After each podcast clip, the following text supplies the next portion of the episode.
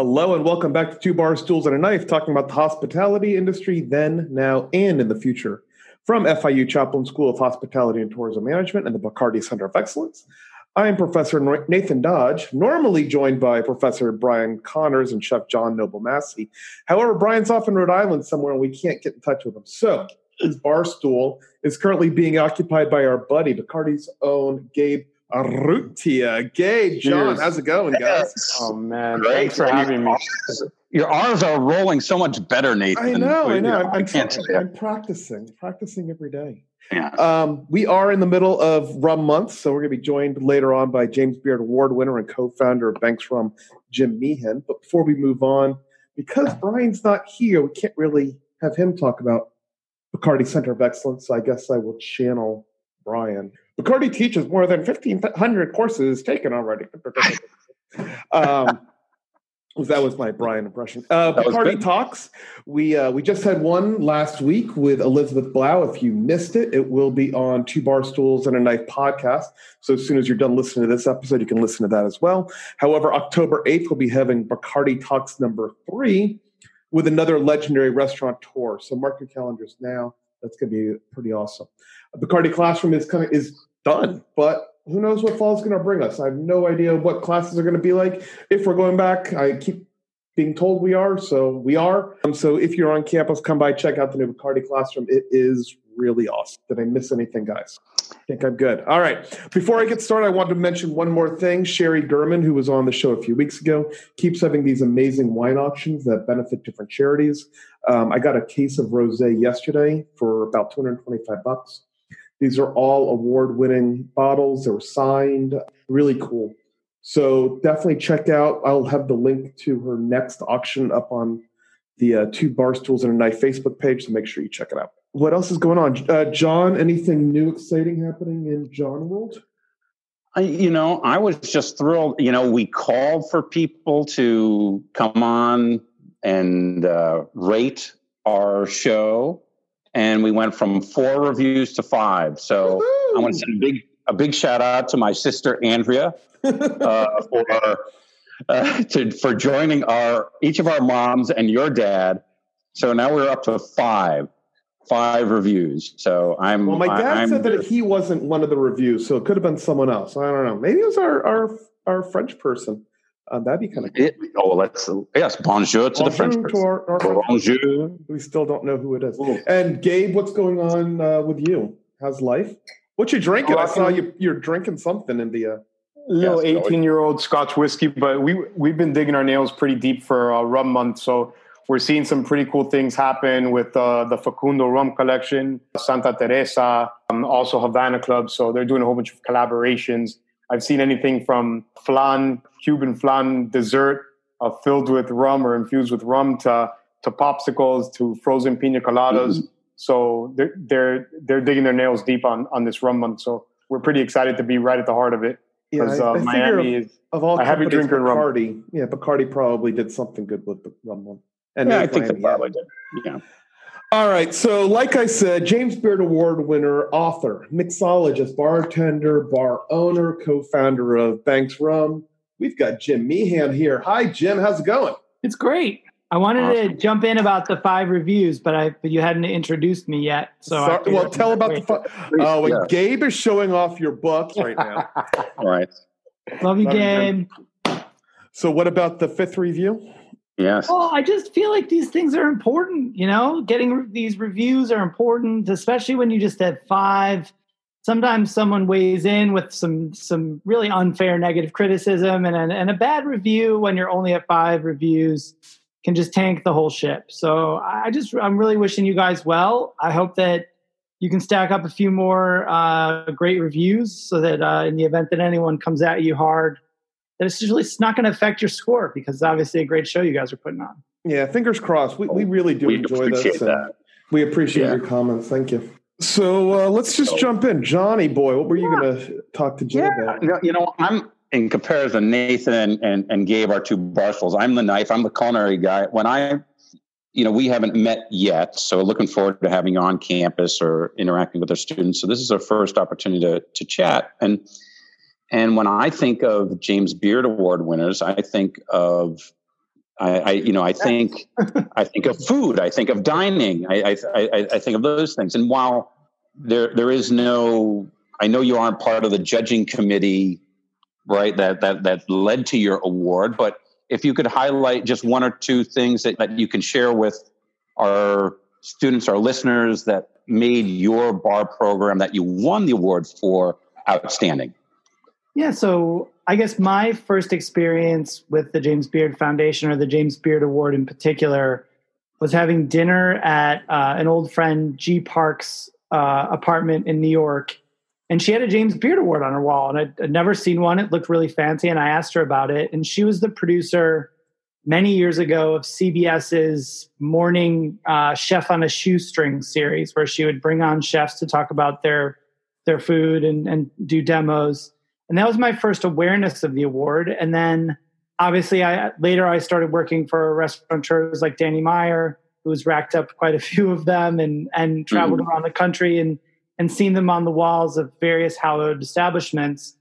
And to make a long story short, um, in two thousand twelve was the first year that the James Beard Foundation, which has been giving out these awards for, I think, over twenty-five years, decided to add a, an outstanding bar program award to supplement their outstanding wine program award. And um, P D T was very fortunate, I think, along with, it was Bar Agricole, which won either last year or the year before. I think there were a number of other programs that were up for it, and we were the first to win. And I guess all I'll say is that, you know, I have no idea how we won. I left the auditorium that night waiting for someone to snatch it right off my neck. But I'll say that after working, after opening the Pegu Club in two thousand five with Audrey Saunders, who's one of Dale DeGroff's proteges, and it really sort of immersing myself in, in her teachings, which kind of came from Dale in the Rainbow Room, and sort of like elevated cocktail service from, from, from fine dining establish or fine drinking establishments like Bemelman's uptown in New York. I tried to integrate that sort of club service, for lack of a better term, with the the sort of the conventions that I had gathered working in the tavern of Gramercy Tavern, where we were serving many different wines and spirits and beers, along with uh, multiple course meals with, with a great cheese program. And so my idea was to bring the best of Ameri- new American dining conventions and the best of contemporary modern club service to the same venue in P D T, and to try to bring some more culinary sensibilities to the drinks program. And we were very fortunate in our early years. P D T is attached to a hot dog stand called Crip Dogs. And I, in the absence of a chef, we decided, my opening team and I, John Darragon and Don Lee, to reach out to local chefs in each village, which was an emerging sort of uh, neighborhood in, in Manhattan, to create hot dogs for us to serve at P D T. So our, our first hot dog was a Chang dog with kimchi from Momofuku, and then we got deep-fried mayo from Wiley Dufresne, and then we supplemented it with chili and, and toppings from Sue Torres at Sueños, and sort of really trying to highlight what was going on in the East Village and collaborating with chefs. This led to the chefs coming in and drinking, and then when they were entertaining other chefs from out of town, the bar kind of became a chef hangout. So I have no idea how we won or why we won, but I suspect that trying to incorporate chefs and, and food in this way, as well as bringing these different conventions of service together in one space, helped sort of cement our, our sort of lineage or our style. Oh, and Jim, I know you're making Nathan hungry. and, yeah, and I like a hot dog. Gabe, what were you going to say? No, I was going to say, Jim, was was that kind of embraced right away? Was it a slow build? How did, you know, maybe the consumers outside of the industry embrace P D T as they embrace it now? The thing that's so unfair um, with respect to everything else I've done in my career is that most everything we did at P D T just worked. I wouldn't say embrace is a strong term, but people love that, you know, they love the chef hot dogs. They, they, the biggest sort of, I think, push points for P D T was the getting people to understand a reservation policy was very challenging. Milk and Honey had done it years before us, but getting people to understand that they needed a reservation for the tables was a, was a big lift in the beginning. Um, but other than that, I feel like, it, you know, two thousand eight was right around the financial crash. There was a lot of a lot of the sort of like opulent kind of big C and B scene drinking establishments and restaurants were struggling, and a, and a, and a humble little hole in the wall that served really kind of better than you could ever imagine junk food with these craft cocktails was just the balm that people sort of wanted to soothe themselves with. That's excellent. No, I was just going to say, um, we we jumped right into James Beard Award, but we didn't even get into who is Jim Meehan. Like, really, can yeah. you tell about like, where you came from, where you start, where you are now, what's going yeah, on? Yeah, so I grew up right outside of Chicago in Oak Park and River Forest, Illinois, famously where Hemingway grew up, and then went to college in Madison, Wisconsin. Uh, started working as a freshman in college for books and beer money at a tavern called State Street Brats, which has been around since the fifties. Worked my way from the door to the grill to barbacking to bartending, and was one of the managers by the time I was twenty. And by the time I was twenty-two, I kind of fell in love with the industry. I loved um, the creativity in bartending. I loved the physicality of it. I loved, I realized much later in life, but I now know that I'm an introvert. And as an introverted person, I loved sort of having this extroverted work life, even and that I didn't have to work hard to connect with people over. And I loved the sort of working in a bar, you encounter people from all different uh, industries and, and backgrounds. And, and it's really a sort of very dynamic work environment. So when I was the tender old uh, young age of twenty-two, I decided I wanted to be a bartender when I grew up, and started reading about this guy named Dale DeGroff in New York around that time, who had opened a bar called Blackbird, and reading about his uh, protege, Audrey Saunders. And I was in Madison. I ended up graduating with two degrees, uh, one in English literature and the other in African-American studies, after my failed attempt to become a medical doctor. And after seven years in Madison, which was amazing, I, I, I moved to New York to look for mentorship and growth. Landed nine months after nine eleven in the restaurant business, uh, almost became a sommelier when I went to Milk and Honey for the first time in two thousand three and experienced my first, what we now call craft cocktail, uh, served by Joseph Schwartz and Toby Maloney, and sort of had an aha moment, you know, was blown away by the hand-carved ice, by the fresh juice and the great hospitality and, and the room, and decided to forego the sommelier route and embrace what was going on there. And went on to later, as I said, open the Pegu Club in two thousand five, moved over to Gramercy Tavern uh, as well, where I ended up kind of focusing most of my time as the head bartender. Opened P D T in two thousand seven. And then from there, as I said, just a lot, a lot of success is a byproduct. A lot of people who are quote unquote successful will Some will say that it's it's all hard work and sort of this bootstrapping. But for me, I've found that a lot of it has been, of course, hard work and, and maybe some good sense, some good wits about you. But a lot of it has been timing and luck. Uh, and I found that at P D T, we were the right concept at the right time. And I felt I feel very fortunate for what happened for me there. And from there, a number, I, I was working with great people, and a lot of awards started kind of tumbling in, and those awards led to different opportunities. I wrote my first cocktail book, the P D T cocktail book, uh, after winning a couple of major international awards. I before that, I had edited eight editions of Food and Wine's cocktail book and four editions of Mister Boston's Bartender's Guide. two thousand eight was when I met one of the founders of Banks Rum and became involved in helping to create what is now uh, our sort of award-winning, very small line of our five island white rum and our seven golden blend gold rum. And then many other opportunities. Created um, a bar bag and a roll-up and two different cocktail apps, and wrote a second book in two thousand seventeen. Uh, I just launched a set of cocktail spoons today with Cocktail Kingdom.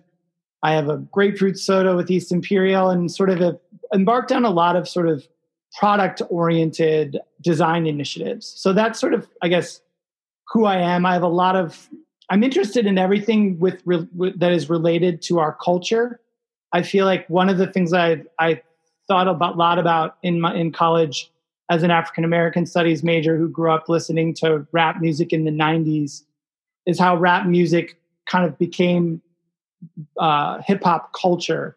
And I've always looked at drinks not just as a, a either a form of liquid entertainment or as just a specific culinary art, that has a culture, that has a a design and decor and a soundtrack and, and a sense of personal swagger. And I've always tried to find ways to sort of identify what what what way I fit into that and, and how it manifests itself in many different forms, if that makes sense.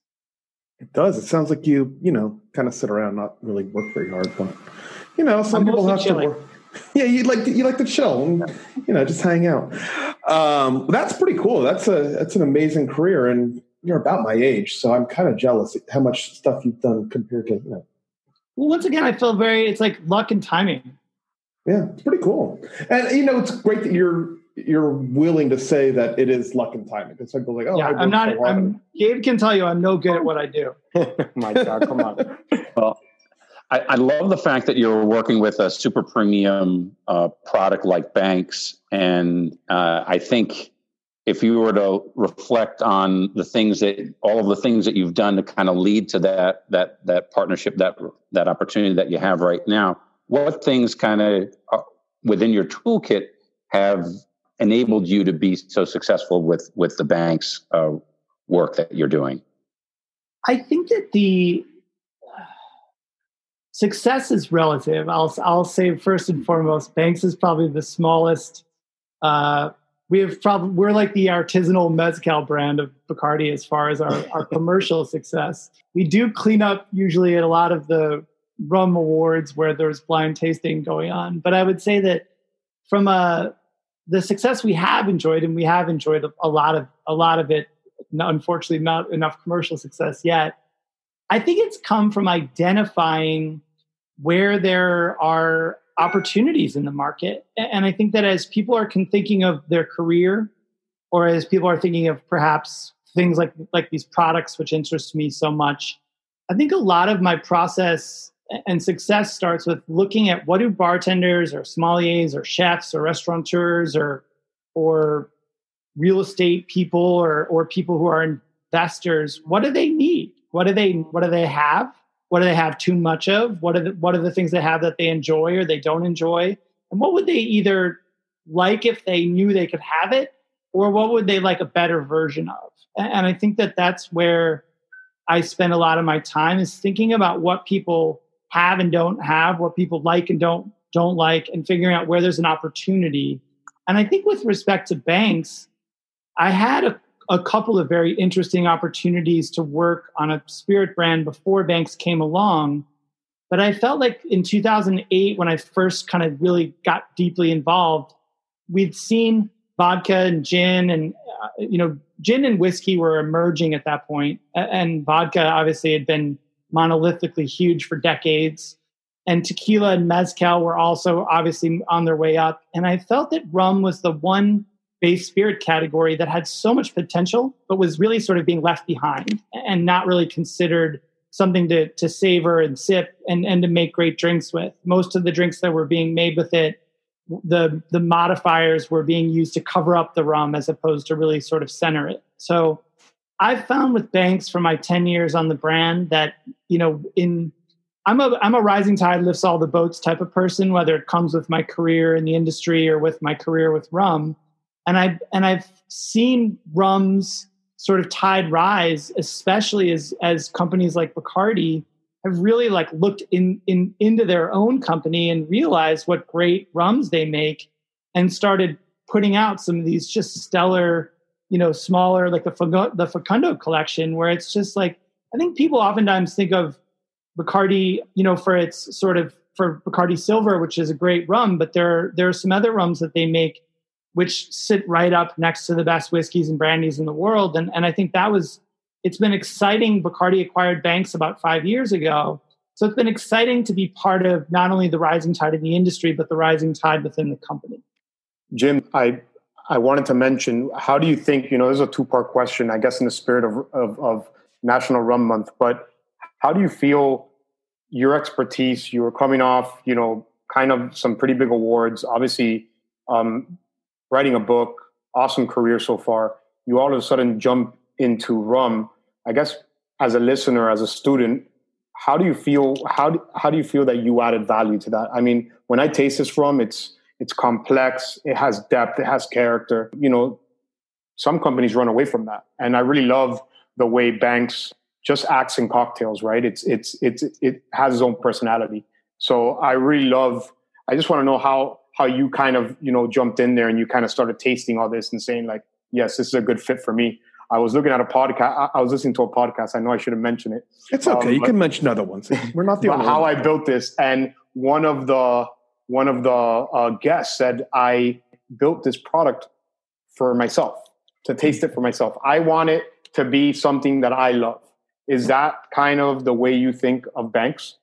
That's the way I think of all my products, is that it starts off as something you do for yourself, that you want for yourself. And then hopefully if you have, if you're lucky and have good timing, you'll, you'll find other people who are also thinking of, of along the same lines. I mean, one of the things that I believe is that we all sort of, I don't believe in like, I, I do believe in the maxim that there's nothing new under the sun. So I, I do believe that like, there's this, this sounds very like hippy dippy. So I apologize in advance for saying this, but I believe that zeitgeist, meaning this fancy German word for the spirit of the times, is something where we're all creators or, or entrepreneurs are all sort of point connectors and dot connectors. And I feel like there's a lot of creative entrepreneurial people who are, you know, examining the, the sort of zeitgeist or what's going on in the world, and then connecting dots that relate to what people want, what people need, what will resonate at that time. You know, I think products like Saint Germain or um, I think products like just capture that spirit of the times, and they just, they become runaway successes. And so I think with Banks, that for me, like I said, what my thought process on it really was like, here's a product that, you know, like people love drinking rum drinks, but they, I feel, I felt as a mixologist who focused so much on flavor that like providing a better piece of chicken or a better piece of meat to, to serve that food would sort of be something that bartenders really appreciated. And from a, I guess from a, to speak to Rum Month and to speak to the category in the industry, I think the value that I put out there, there, one of the sort of things that gave me the most anxiety as I entered the category is so many people in the category actually grew up in rum. They grew up, you know, working or living near the plantations. They, they, they distill, they age. I mean, when you go to Tales or when you, when you go to, you know, rum weeks, you're meeting people who make rum, who live rum. It's their life. And I think for me, the value that I add is by no means Sim, like similar or parallel to those people. I am a user of rum. And I guess from a music perspective, I describe this, instead of being like a musician, like I consider these people, I'm a D J. I don't make the music. I pick the music, put it on the turntable or the C D J or whatever the D Js use these days. And I play it at the right time, in the right space, at the right moment. So I think it's in, in one of the things I talk a lot about with Banks is we don't make Banks, we source it and blend it. And and blending, the art of blending is sort of our big, that's what we talk about when we talk about Banks. And as a mixologist or as a bartender, that is my skill set. It is taking disparate things from many different places, bringing them together into ideally a delicious compound that is also a storytelling vehicle. Like the Negroni is not just this delicious combination of gin, sweet vermouth, and Campari. It comes with this like amazing story of Count Camillo Negroni and, you know, his life and pursuits. And I think that in addition to creating delicious things, I create storytelling vehicles that become assets in a greater production of people's life. And, and I think that's kind of, that's the fun of this sort of work as both a bartender, an entrepreneur, and sort of someone who works on behalf of this brand. That's awesome. Hey, I, I don't know Banks rum that well. I know a lot of other rums. I'm a big rum guy. Um, but so you said you source it and then you blend it. What can you tell us? Like, yeah. So rum, right? Essentially, go um, the backstory on Banks. I was presented four or five different bottles that were lab sample bottles back in two thousand eight.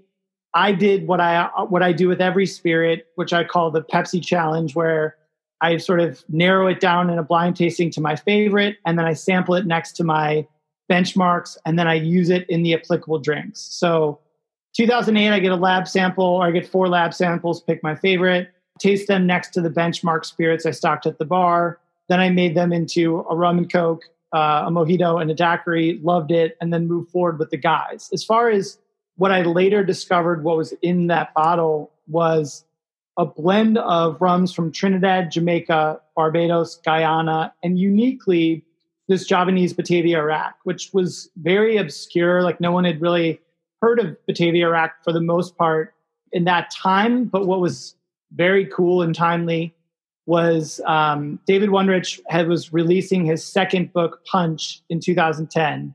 He, in two thousand seven, I believe, he released Imbibe, the biography of Jerry Thomas, which was sort of a landmark book in our in our little cocktail uh, community about the life and times and drinks of Jerry Thomas.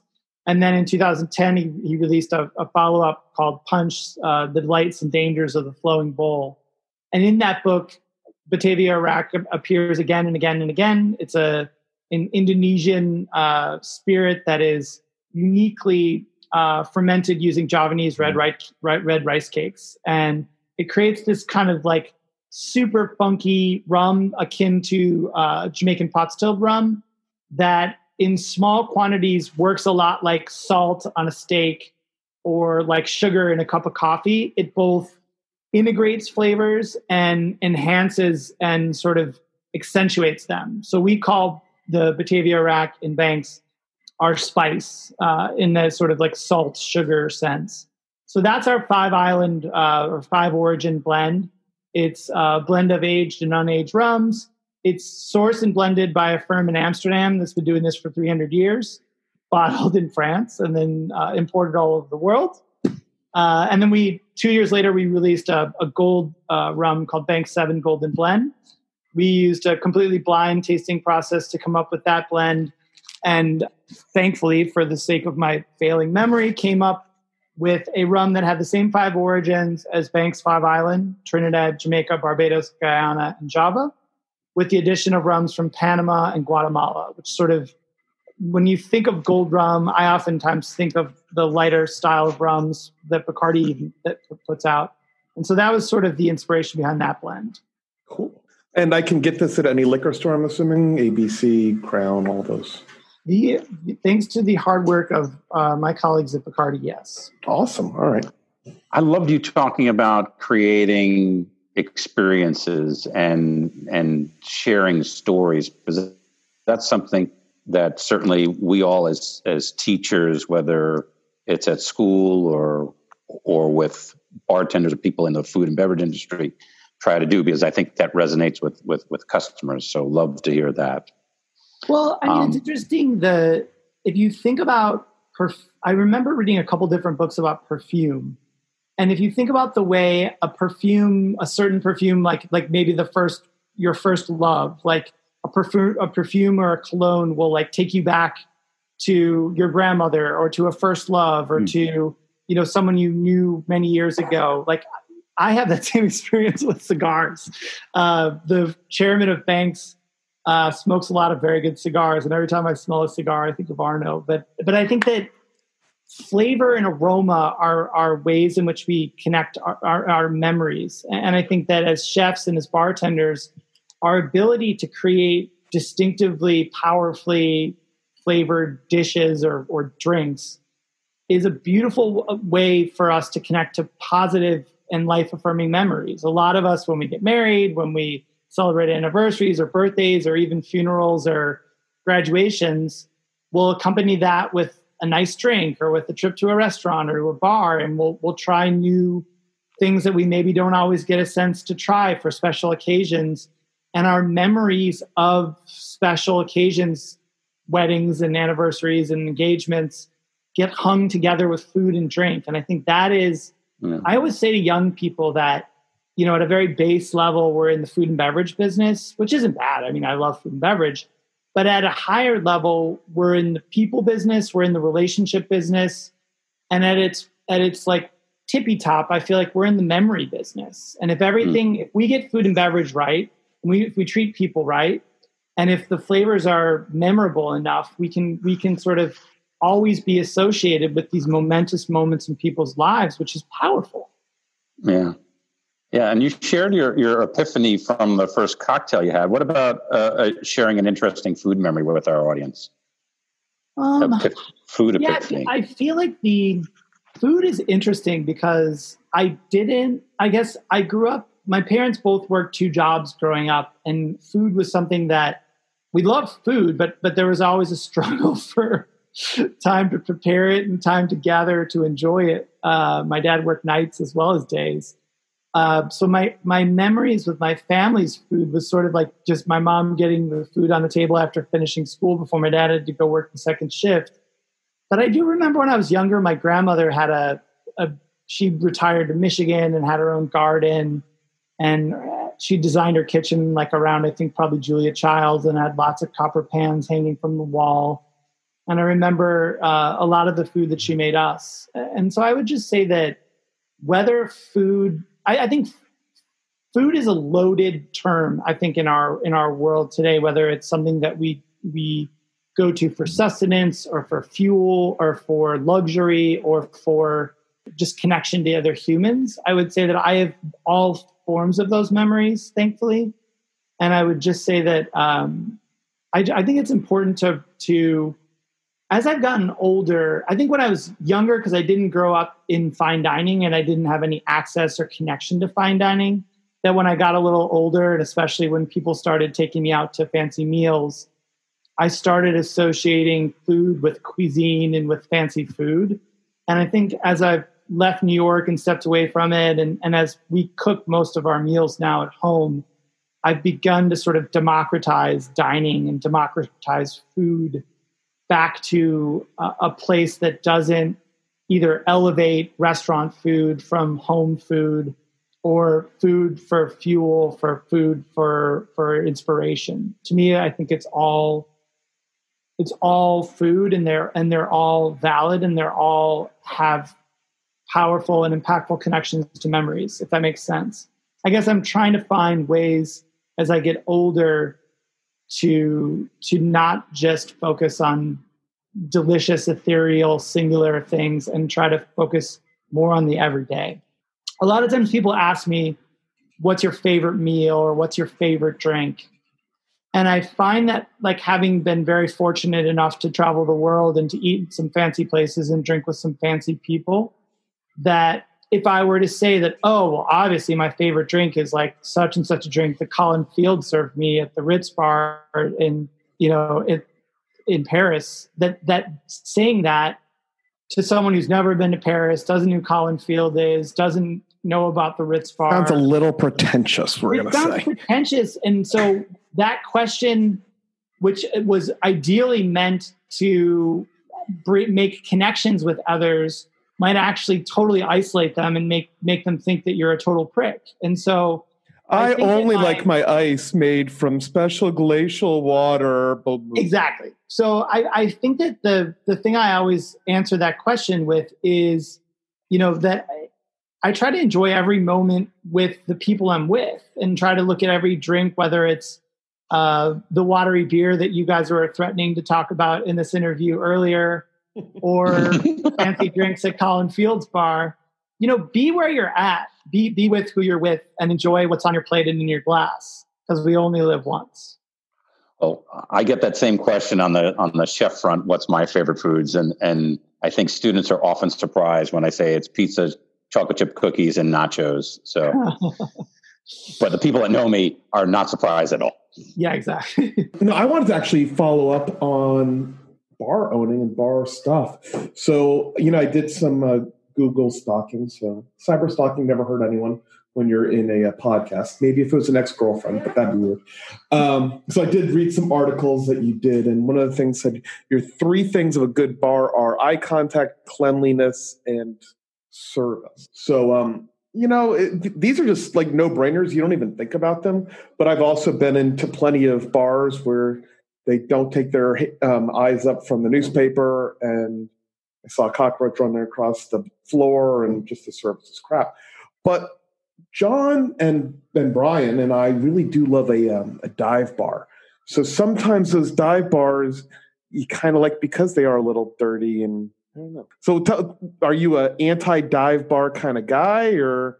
So I believe, first of all, dive bar is a great term. And, and I think that it, it sort of, it doesn't, in my opinion, actually refer to any specific, like the, the characteristics of a dive bar are somewhat amorphous. And I would say that the word, I'll think of dive more as like a, a place that you love to go to more than a um, dirty sort of like hole in the wall bar. And I, and I guess what I would, what I would counter is that like no bar should be dirty, whether it's a sports bar, a tavern, a restaurant, a cocktail bar.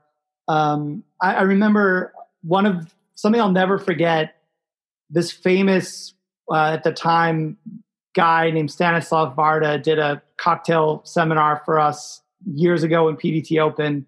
And we were all sitting around him, and he was going to teach us the Japanese hard shake, which at the time was a big thing.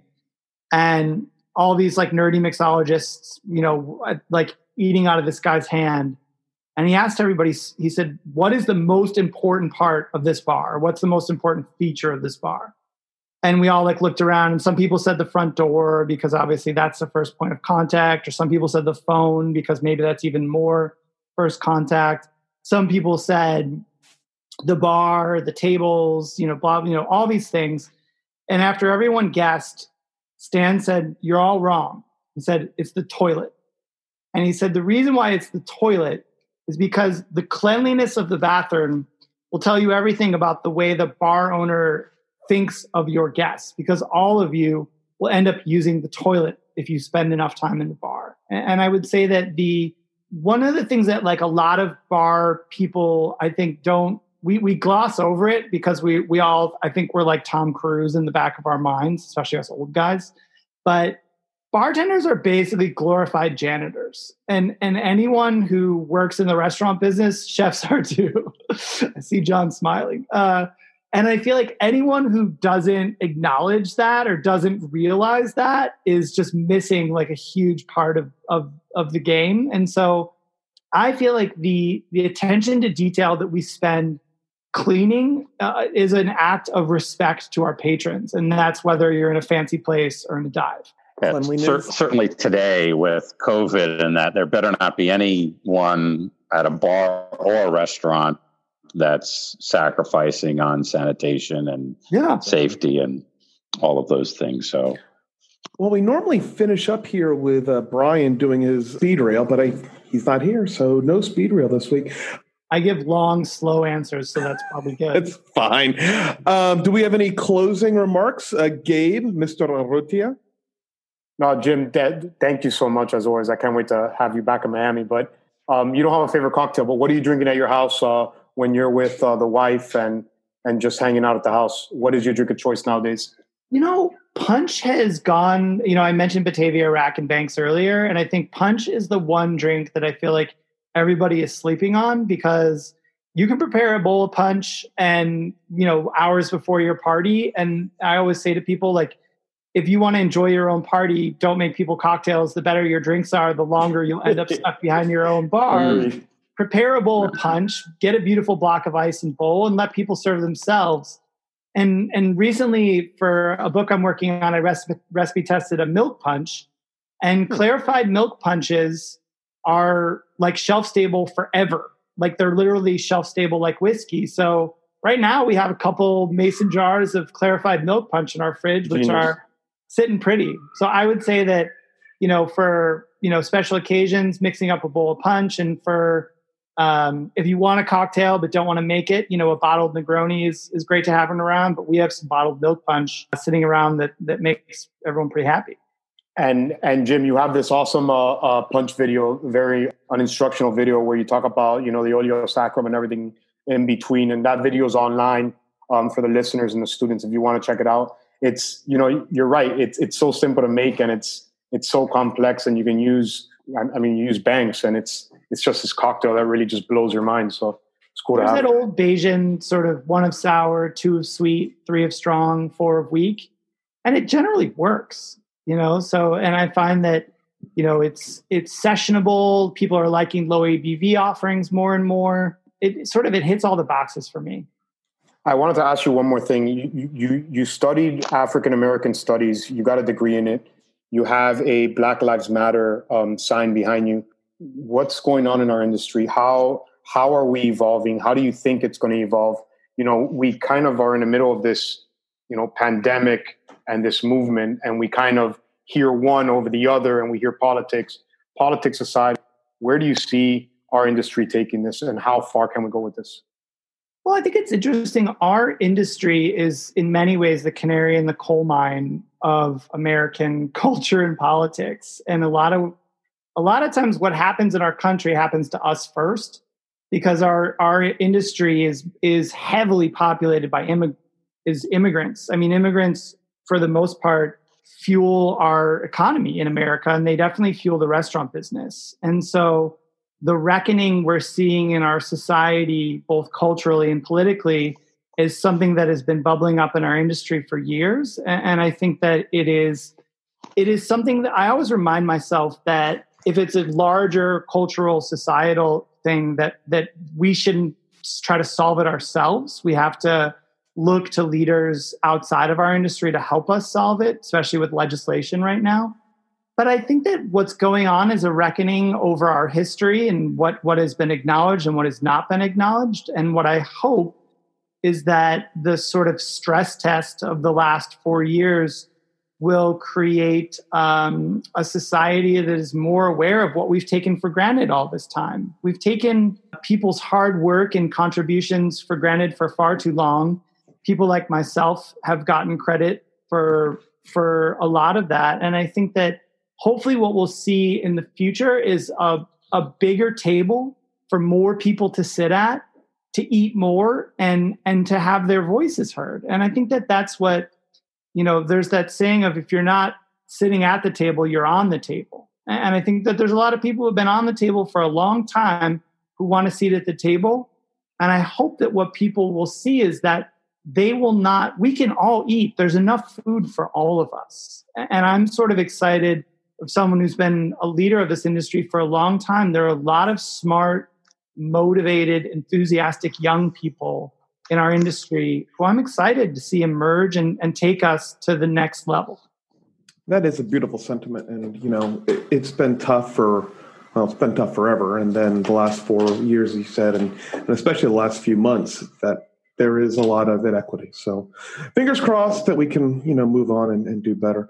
Uh, John Noble Massey, do you have any closing ideas? Well, I, I, I, I'll, I'll kind of just add my two cents with the, the times. I think Florida International University, my, our dean always reminds us, and, and, and Stephen Mull always reminds us, it's Florida International University. And so whether you're using international blends with rums, or you're sitting down across from the table with a friend, a colleague, sharing a drink or sharing some of their food from a different culture, I think those are the things that break down any barriers uh, in, in communication. Once you share a, a, a good cocktail with somebody, some of their, their, their, their food, uh, you know, different, different cultural, then that starts to break down those, those barriers. So we certainly want to encourage that and encourage you all to, To, to do the same.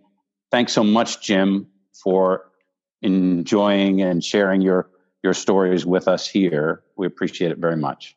This honor is all mine. And I'm going to finish up by saying, please follow us on Two Bar Stools and a Knife on Facebook and the Bacardi Center of Excellence. They are two different pages with different posts, and they all have some great information. Follow us on Instagram. I'm Professor underscore N Dodge. B P Connors is unavailable. John Noble Massey, all one word.